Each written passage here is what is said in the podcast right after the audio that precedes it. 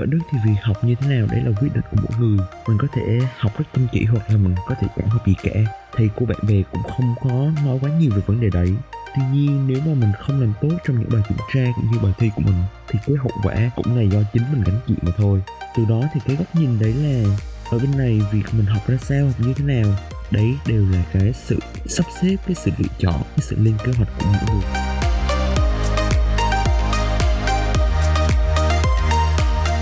Chào mừng các bạn đến với podcast Cùng đi Đức. Chuyện những câu chuyện chia sẻ dành cho những ai có ý định học tiếng Đức, du học Đức, mong muốn được học tập và làm việc tại đây Hoặc chỉ đơn giản là có hứng thú với đất nước này Cũng là góc giải đáp những thắc mắc liên quan tới chủ đề trên.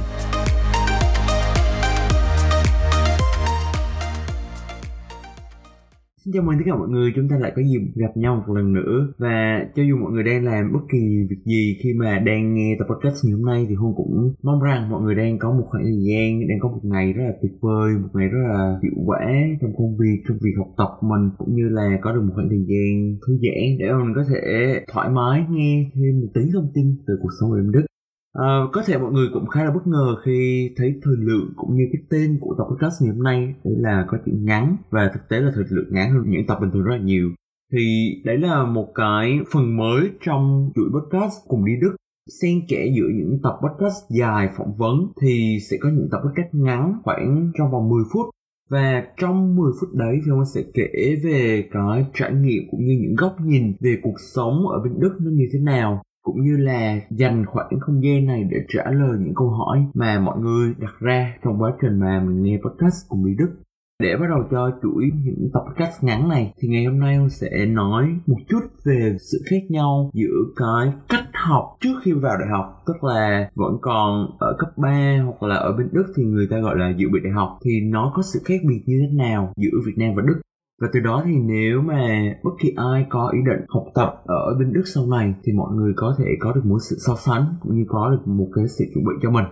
và để có được thông tin kể cho mọi người trong tập podcast ngày hôm nay thì hiện tại Hôn đang học ở trường dự bị đại học Student College Hamburg. Trong quá trình vài tháng vừa rồi đại học ở đây thì Hôn đã đúc rút được một số cái góc nhìn, một số cái sự so sánh. Một cái yếu tố khác biệt rất là rõ nét giữa việc không học ở bên Đức cũng như là việc không học ở Việt Nam đấy là việc tự học thì ở bên Việt Nam đa phần là việc học nó diễn ra ở trên lớp và giáo viên sẽ giảng rất nhiều kiến thức, học sinh viết bài vào vở một cách cẩn thận. Và sau đấy thì có thể có thêm một số bài tập về nhà thì mình sẽ làm ở nhà, hoặc là các bạn có thể tham gia vào những cái lớp học thêm khác nhau để mà mình có thời gian trau dồi và làm bài tập thêm. Tuy nhiên ở bên đức thì theo như ông thấy thì việc học thực tế nó diễn ra chủ yếu ở nhà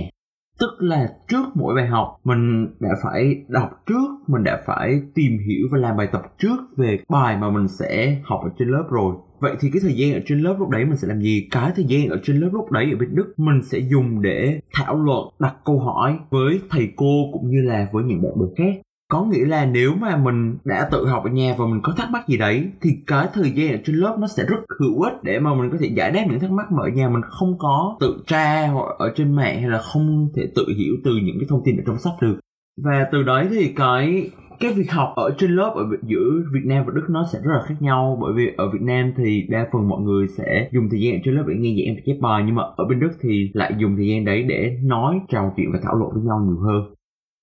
cái phần thứ hai đấy là cái nội dung kiểm tra.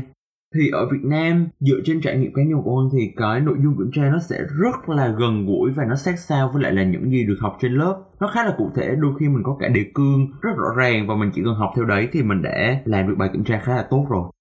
Trong khi đó thì ở bên Đức, nội dung kiểm tra chỉ có khoảng một nửa là nó đơn giản và nó giống như, giống hoàn toàn những gì mình đã được học và những gì mình đã được đọc sách còn một nửa còn lại, trong đó đặc biệt là 10 tới 15% cuối đến những bài tập mở rộng rất là nhiều. Và nó đòi hỏi mình phải thực sự hiểu sâu, hiểu bản chất của vấn đề, hiểu bản chất của cái kiến thức đấy thì mình mới có thể làm bài được. Và đôi khi mình còn phải kết hợp những kiến thức của những môn khác hoặc là những cái chủ đề khác mà mình đã từng học rồi. Thì lúc đấy mình mới có đủ lượng thông tin, có đủ cái cơ sở để mình giải cái bài tập đấy. Chứ không chỉ đơn thuần là mình học theo những gì trong sách, học theo những gì thầy cô giảng là mình đã ra làm được cái bài tập ở trong phần kiểm tra đấy lại là một phần mà mình cần phải chú ý. Thông qua hai cái điểm khác biệt quan trọng đấy, thì cái mấu chốt nó luôn là vấn đề tự chủ động của mỗi người. Việc chúng ta học ở bên Đức để mà nó hiệu quả thì chúng ta cần phải tự sắp xếp thời gian của mình ở nhà. Mình tự học, tự đọc sách, tự làm bài, tự nghiên cứu trước khi đến lớp. Và trong thời gian ở trên lớp thì mình cố gắng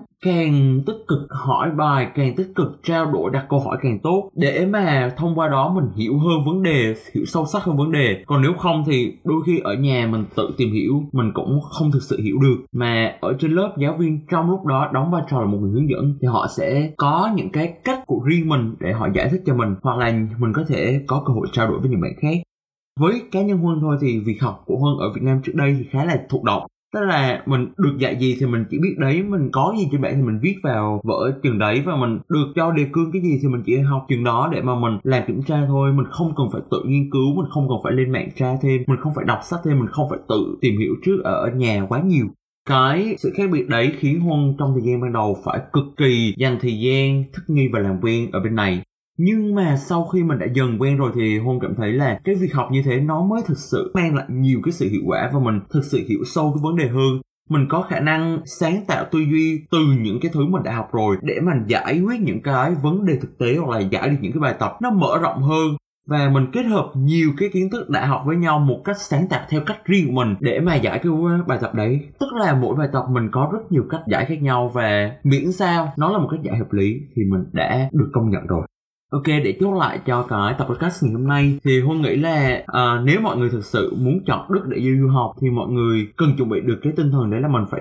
chủ động sắp xếp lên kế hoạch cho việc học của mình, đặc biệt là việc học ở nhà. Bởi vì ở nhà mới là nơi việc học diễn ra chính nhất. Mình đọc sách, mình lên mạng tìm hiểu, mình làm bài tập và mình viết ra những cái câu hỏi để mà lên lớp mình thảo luận với những người khác trong thời gian ở trên lớp thì mình cần tích cực để mà mình cố gắng đào sâu hiểu vấn đề nhiều hơn thông qua việc trao đổi và cọ sát với những quan điểm, những cái góc nhìn khác của các bạn. Và mình có thể thoải mái sáng tạo, không có bị quá cứng nhắc là đã học như thế này thì phải làm như thế đó. Mà mình có thể sáng tạo kết hợp nhiều cái kiến thức khác nhau để giải quyết một bài tập đấy thôi về cơ bản thì Hôn cảm thấy cái khoảng thời gian ở dự bị học, cho dù có thể là về mặt kiến thức mình không học được thêm quá nhiều, nhưng nó là một khoảng thời gian cực kỳ quan trọng. Bởi vì cái điểm thứ nhất là mình được làm quen với cách học ở Đức. Sự khác biệt mà Hôn vừa kể ở phía trên, đấy là sự khác biệt rất rõ ràng. Và đấy cũng là cách học mà mình sẽ tiếp tục theo học ở trường đại học. Thì cái việc tự chủ động của mình nó sẽ rất là quan trọng. Và cái thời gian dự bị học một năm này nó là cái phần chuẩn bị đấy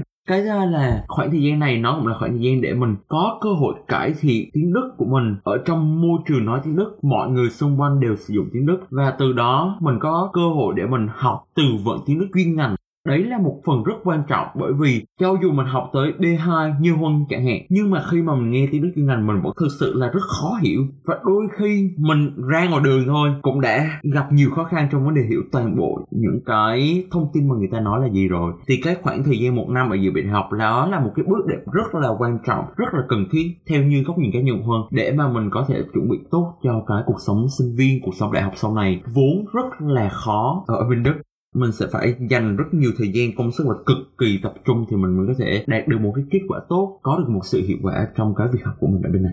Ok, và đấy là phần kết thúc của tập podcast ngắn đầu tiên ngày hôm nay. Hy vọng là trong tập podcast ngắn này, mọi người cũng đã có được một số cái góc nhìn đúc rút cho bản thân mình. Và trong tương lai thì những tập ngắn như thế này sẽ tiếp tục xen kẽ những tập phỏng vấn dài kia để tạo ra sự đa dạng và đưa ra nhiều góc nhìn hơn. Xin chào tạm biệt và hẹn gặp lại mọi người vào lần tới. Chúc mọi người có một ngày thực sự tốt lành. Cheers!